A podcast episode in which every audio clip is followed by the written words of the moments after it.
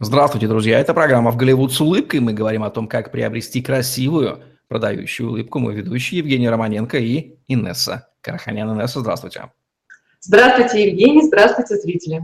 Инесса Караханян, стоматолог-ортодонт, выравнивает зубы, нормализует прикус, восстанавливает челюстную систему детей и взрослых более восьми лет, ведет частную практику в стоматологических клиниках Москвы, обучалась в Канаде, США, сертифицирована по современным методам лечения, наружным и внутренним брекетом, съемным капом, виртуальному планированию лечения. Свыше пятисот пациентов с ее помощью уже имеют красивую и здоровую улыбку. Понятие «капитальный ремонт» известно любому человеку в отношении квартиры, дома, множества вещей. Но вот понятие «капитальный зуборемонт», думаю, что оно все-таки повергает в не, не при очень приятные эмоции. Даже думать об этом не хочется. Но мы подумаем за вас, Инесса Караханян, сегодня и разберемся в этом понятии. Что это за понятие такое, Инесса?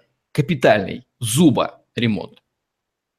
Капитальный зуборемонт – это, конечно же, не какой-то термин и не какое-то научное понятие медицинское, а просто мы его придумали для того, чтобы как раз-таки всем было понятно, о чем идет речь. Это как капитальный ремонт в квартире. То есть это тот комплекс мероприятий, который проводится в полости рта для того, чтобы не только нормализовать, восстановить функцию жевания, глотания, речи и так далее, но и для того, чтобы а, сделать ту самую эстетику, за которой приходит человек, как правило. То есть это такой маркетинговый бизнес-ход или грамотный алгоритм постановки целей и выполнения задач, понятный сразу обоим сторонам? К чему готовиться и пациенту, и врачу? Конечно, вот представим себе ситуацию. Если человек приходит с проблемой и жалобой на отсутствующий зуб, и что ему неприятно а, жевать, или же при разговоре у него брызжет слюна, но при этом а, стоматолог говорит о том, что давайте мы вам поставим виниры от уха до уха, вот тут вот в передней группе там еще что-то, и говорит об отбеливании, то это тот самый маркетинговый ход, да, или же по-другому, как это говорят люди, развод.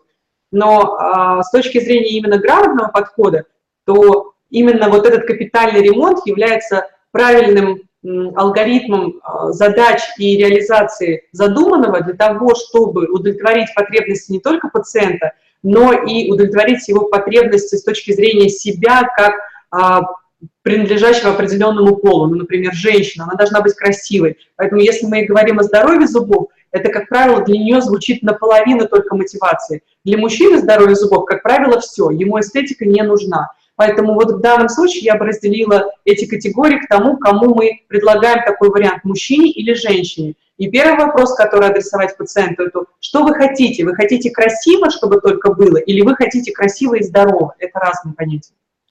Если комплекс процедур подразумевает здоровье и эстетику одновременно или по отдельности, то сколько времени и финансов потребуется на это? Как правило, комплекс мероприятий, направленных на улучшение вообще состояния зубочелюстной системы, да, то есть нормализацию всех функций, но при этом удовлетворение еще с эстетической точки зрения, то есть создание той самой красивой голливудской улыбки, на это уходит достаточно длительное время, очень по-разному, и а, разное количество финансов. А, может варьировать финансовый план, начиная от эконом-варианта до среднего такого оптимального, до, соответственно, максимального. Поэтому можно это сделать за семь миллионов, это можно уложиться в два с половиной миллиона или же, там, например, а, в миллион рублей, допустим. Но, как правило, комплекс мероприятий каждому человеку предписан свой. Например, если я приду к стоматологу, то, скорее всего, он мне скажет, что мне всего лишь необходимо выровнять нижний зубной ряд, выровнять центр лица наверху, это ортодонтическое лечение на брекетах, длительностью в такой-то период, красивые зубы светлые, больше ничего делать не нужно будет в конце, по итогу. И получается, что это вроде бы комплексный план, то есть он ре- реализовывает мне нормализацию функций всех, но при этом еще и эстетику, без каких-то дополнительных вмешательств, тех же виниров, отбеливаний и так далее. Вот это тот же комплексный план, но он выйдет, например, не в пятьсот или шестьсот тысяч рублей максимум. А с точки зрения другого пациента, который приходит с некрасивой формой зубов, с серыми зубами, с большим количеством пломб, коронок старых, с отсутствующими зубами, то, конечно же, в данном случае этому пациенту будет предписан совершенно другой комплекс услуг. Говорят, что комплексный план идеальный, и дает ли его реализация стабильность здоровья полости рта и гарантию длительного срока беззаботной жизни? Нет, конечно, потому что представим себе ситуацию, например, что у человека произошел какой-то нервный срыв, и все те красивые виниры или же коронки от уха до уха, которые он поставил, и которые были итогом вообще работы, а сперва это были импланты, постоянная подсадка кости, например, удаление других каких-то зубов, лечение зубов. Он приходит к тому, что вот ему поставили от уха до уха красивую работу, например, потом происходит какой-то нервный срыв, он начинает ночью скрежетать зубами, или же мышечный спазм его, при, его э, при, настигает и днем тоже. И в итоге он приходит к стоматологу с проблемой сколов, либо каких-то потерь, или еще что-то там разрушено. Вот вам та самая реализация плана, которая была на моменте актуальна, но которая приводит к тому, что в текущий момент жизни человека ситуация кардинально меняется. И он опять-таки становится пациентом стоматолога. Расскажите про здоровый пакет услуг. Тот самый здоровый пакет услуг – это просто те мероприятия, которые направлены на то, чтобы устранить, например, в полости рта кариозные процессы, то есть убрать источники инфекции, поставить новые коронки, если они необходимы по сроку уже года, и вышли из срока годности раз, и э, устранить какие-то воспалительные моменты в зубах, либо в десне, убрать, там, допустим, те зубы, которые там, с корнями уже сгнили и так далее. Вот это вот здоровый пакет, то есть ничего лишнего. Действительно нужно убрать те сорняки, воспаления, которые есть. А, то есть это тот минимальный план, который нужен, по сути, каждому человеку. Что же подразумевает эстетический комплекс? А вот эстетический комплекс – это как раз-таки те мероприятия, о которых мы говорили. То самое, например, лечение на брекетах, либо же восстановление винирами, люминирами, более дорогостоящими коронками а, тех зубов, которые не являются эстетически симпатичными. То есть это те зубы, которые, да, есть у человека, он ими улыбается, но ему совершенно не нравится, как это выглядит.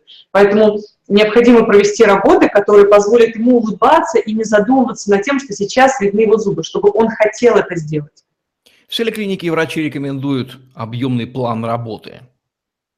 Нет, во-первых, не все умеют составлять этот объемный план лечения, потому что это достаточно умственно затратно, раз, это требует определенной квалификации, два, то есть доктор, который, например, вчера закончил институт, я не думаю, что он сможет в сегодняшнем дне составить такой глобальный и масштабный комплексный план. И третье, не все умеют это делать по причине того, что, например, в их клинике или он один как специалист не может выполнить такой ряд а, работы. Ему для этого необходимы другие коллеги, которые работают где-то или еще как-то. И, соответственно, получается, что он упрется только в ту точку, которую может выполнить он. То есть ему нет никакого смысла пациенту говорить о комплексном плане, если он не может предоставить пациенту данных специалистов. Бывает ли так, что, придя за лечением зуба, пациент услышит целый ворох проблем, которые нужно незамедлительно решать? Да, такое бывает очень часто. Мне кажется, что это как раз-таки есть тот самый коммерческий ход маркетинговый, но он провален сто процентов, потому что а, когда человек приходит с конкретной задачей, мы должны решать его конкретную задачу. Если пациент приходит с жалобой даже на какую-то, скажем так, ерунду, например, вы знаете, мне тут царапает пломба, прям вот царапать жить не могу, а в полости рта нечто, просто нечто, то мы должны именно решить его проблему для того, чтобы он доверился нам, и потом уже можно ему озвучить те моменты, на которые нужно акцентировать внимание. Но опять-таки, здесь нужно понимать, нужно ли это человеку, потому что есть большое количество людей, которые всю свою жизнь ходят к стоматологу только тогда, когда им действительно что-то мешает или же доставляет дискомфорт. Все остальные истории им не интересны. То есть им не нужен тот самый квалифицированный специалист или команда ребят, стоматологов, которые будут рассказывать ему тот самый, вот, скажем так, просто дизайн-проект во рту. В каком возрасте лучше реализовывать масштабное лечение? Лучше всего реализовывать масштабы лечения, мне кажется, начиная с шести-семи лет. Это серьезно, потому что э, именно все проблемы, которые возникают в более взрослых периодах, это те проблемы, которые не были реализованы в момент развития человека. Это шесть-семь лет, когда прорезываются первые постоянные зубы. Говорю это не только как ортодонт, но и, наверное, просто как мыслитель, который элементарно понимает стадии развития вообще зубочелюстной системы и разрушительные моменты организма. Скажем так, Лучше всего в идеале это где-то до двадцати пяти — двадцати шести лет, скорее всего, ну, до тридцати лет точно. Все, что там за тридцать, за сорок, это, как правило, идут моменты, которые нарастают друг на друга. Стираемость зубов уже, которая связана с тем прикусом, который был. Пломбы устаревшие, которые притерлись друг под друга. Какие-то неправильно поставленные пломбы, потому что уже прикус осел. То есть, видите, это такая цепочка, следующая одна из другого. Поэтому лучше всего, конечно, начинать просто интервалами ходить или водить ребенка, да, в том самом возрасте. Получается, что и детям в дополнение к кружкам по фигурному катанию, авиамоделированию, если такие сохранились, и всякого рода интересным другим вещам, которых нагружают родители, тоже может потребоваться такой еще размах процедур еще и по зубкам.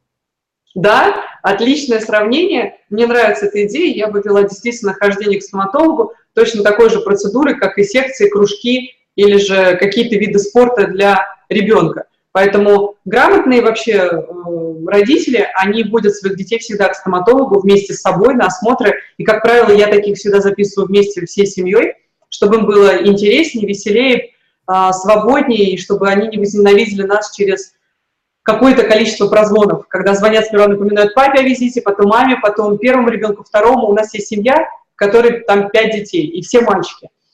Вот представьте, если бы мы звонили бы каждому по отдельности, дергали бы либо маму, либо папу, который должен был бы прийти со своим ребенком на осмотр. Поэтому проще всего это делать коллекционно.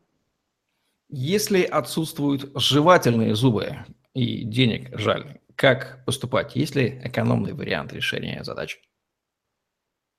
С одной стороны, вроде бы как бы он есть, этот экономный вариант, просто поставить какие-то протезы, протезы на замковых креплениях и так далее, об этом расскажут ортопеды. Но вопрос в другом. Иногда нужно ли делать этот эконом-вариант, который чреват побочными эффектами, потому что тот же самый протез, он может натирать дальше костную ткань под собой и вызывать убыль или атрофию кости, как это говорить грамотно.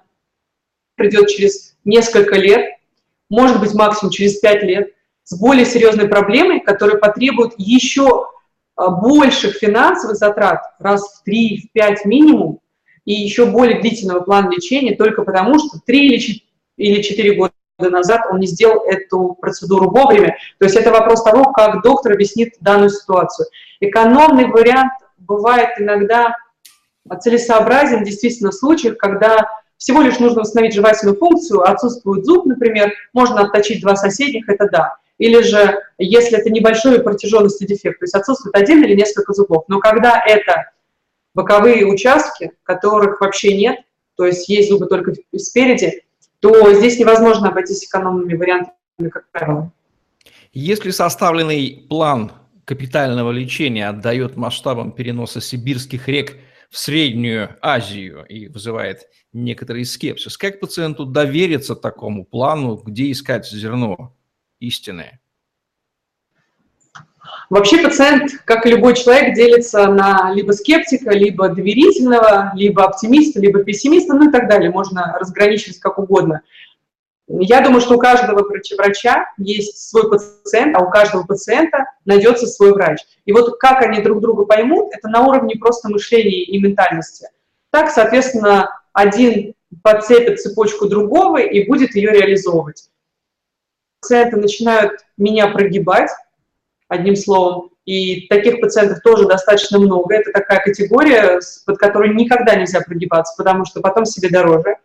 Они не только манипулируют, они еще играют на финансовых моментах, начинают в чем-то тебя убеждать, рассказывать тебе какую-то историю жизни, потом у них вдруг свадьба, у них вдруг какие-то разводы, у них дети висят на шее, еще что-то.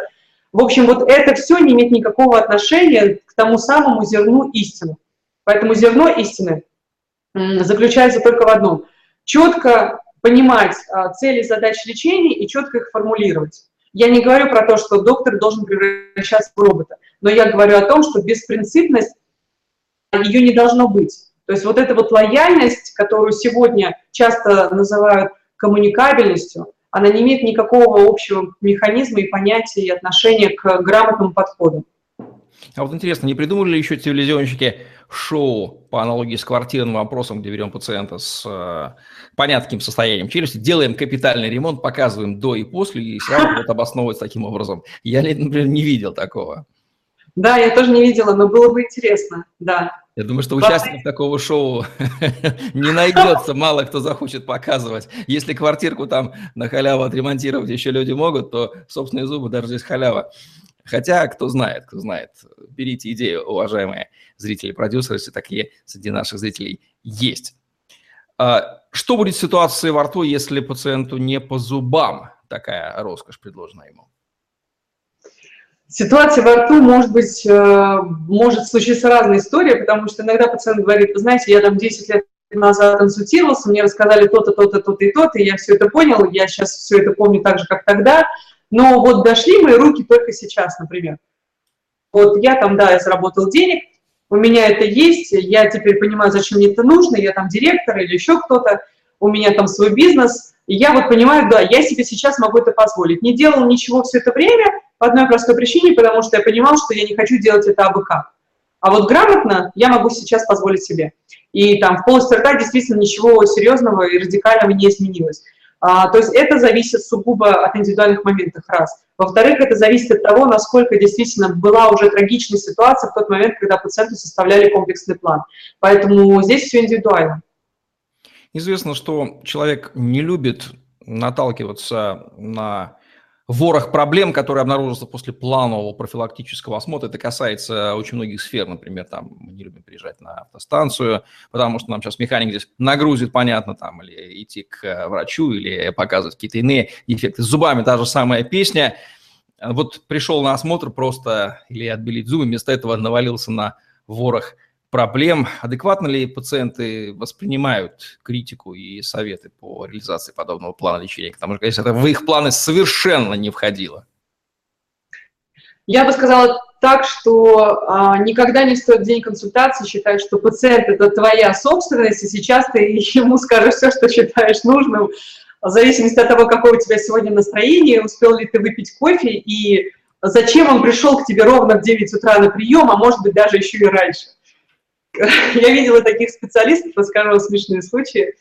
Не очень хорошо так делать, но а, некоторые с просонья начинают а, как раз-таки говорить о том, что да все, в принципе, нормально, если вам надо делать, если не надо, не делайте.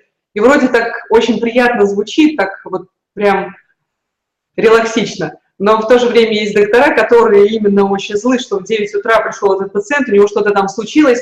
Чаще, кстати, отыгрываются мужчины, я заметила, почему-то мужчина-стоматолог, он менее всего умеет себя держать в руках.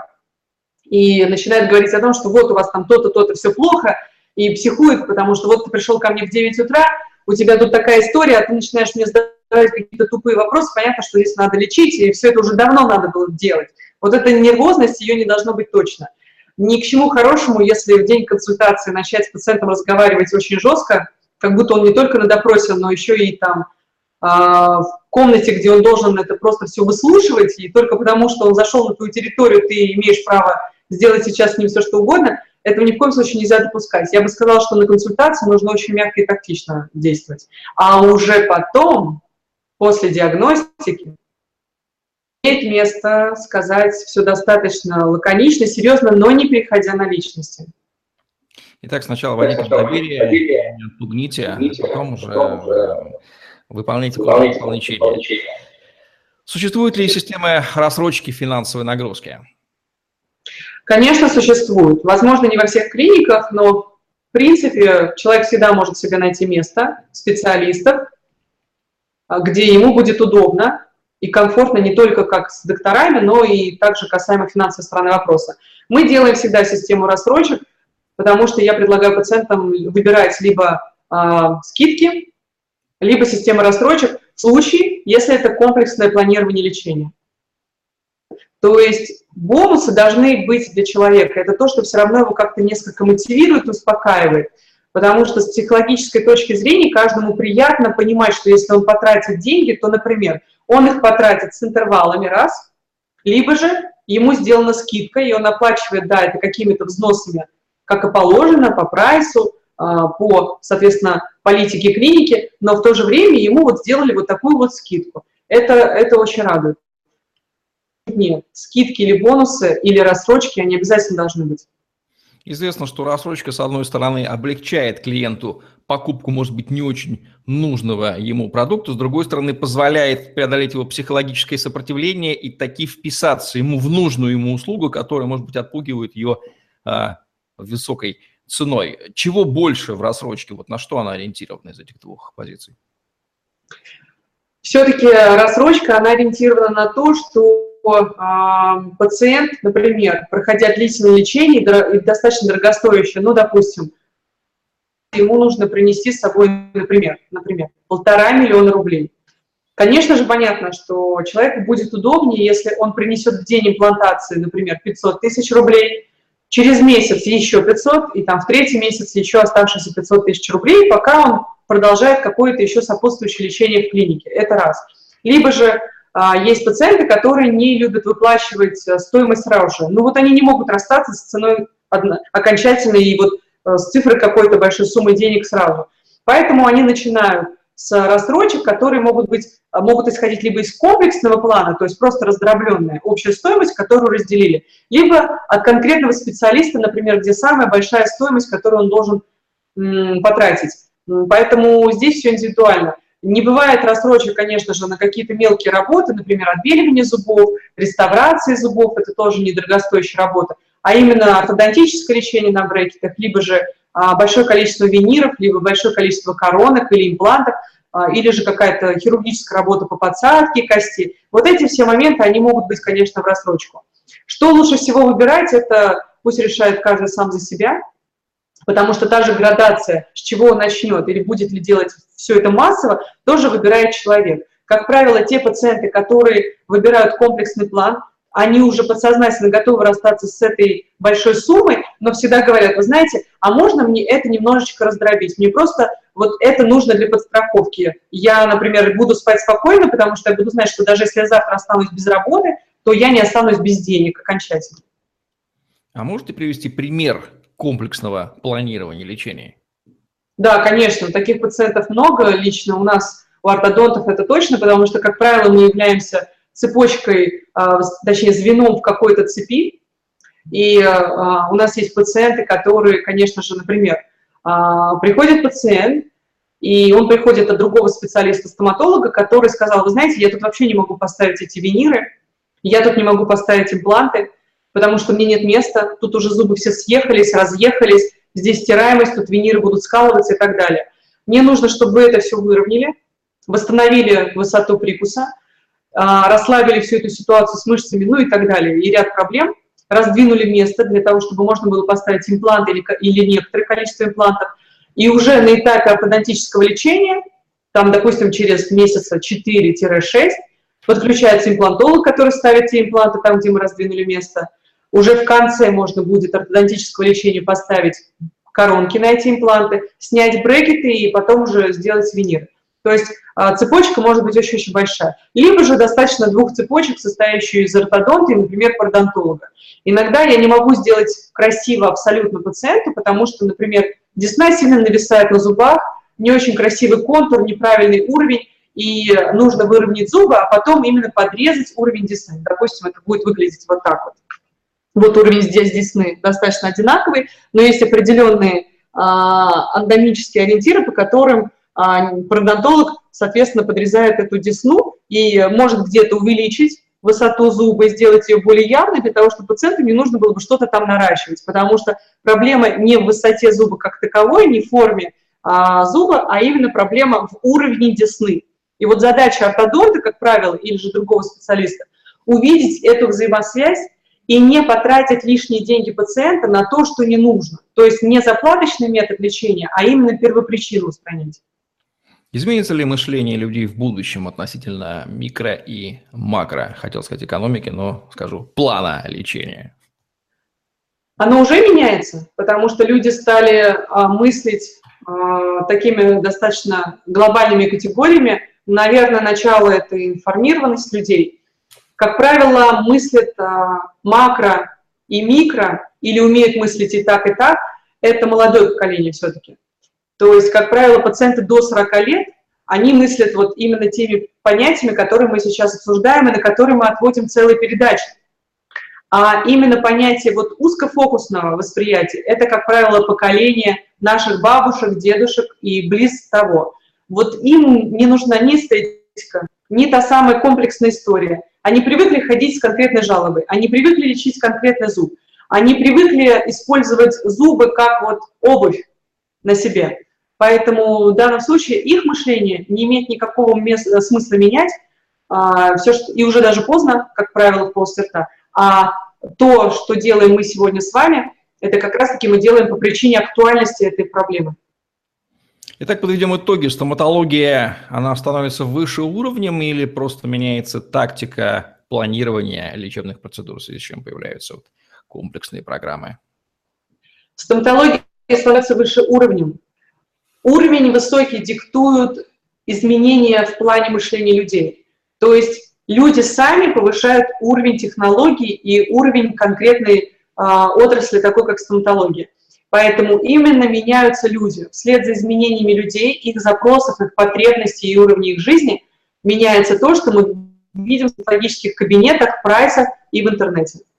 Итак, теперь мы знаем больше о том, что такое капитальный ремонт зубов. Конечно, перекликается с капитальным ремонтом всего остального, но нюансы, как к нему подходить и что нужно принимать на веру, а что можно отбрасывать, нам сегодня рассказала Инесса Краханян в программе «В Голливуд с улыбкой». Ставьте лайк, подписывайтесь на наш YouTube-канал, чтобы не пропустить новые интересные видео с вашими любимыми экспертами. Красивых вам продающих улыбок. И если капитальный ремонт нужен, то welcome, планируйте и делайте. Теперь вы чуть-чуть больше знаете, как это делается. Удачи вам, всем пока. До свидания и до новых встреч.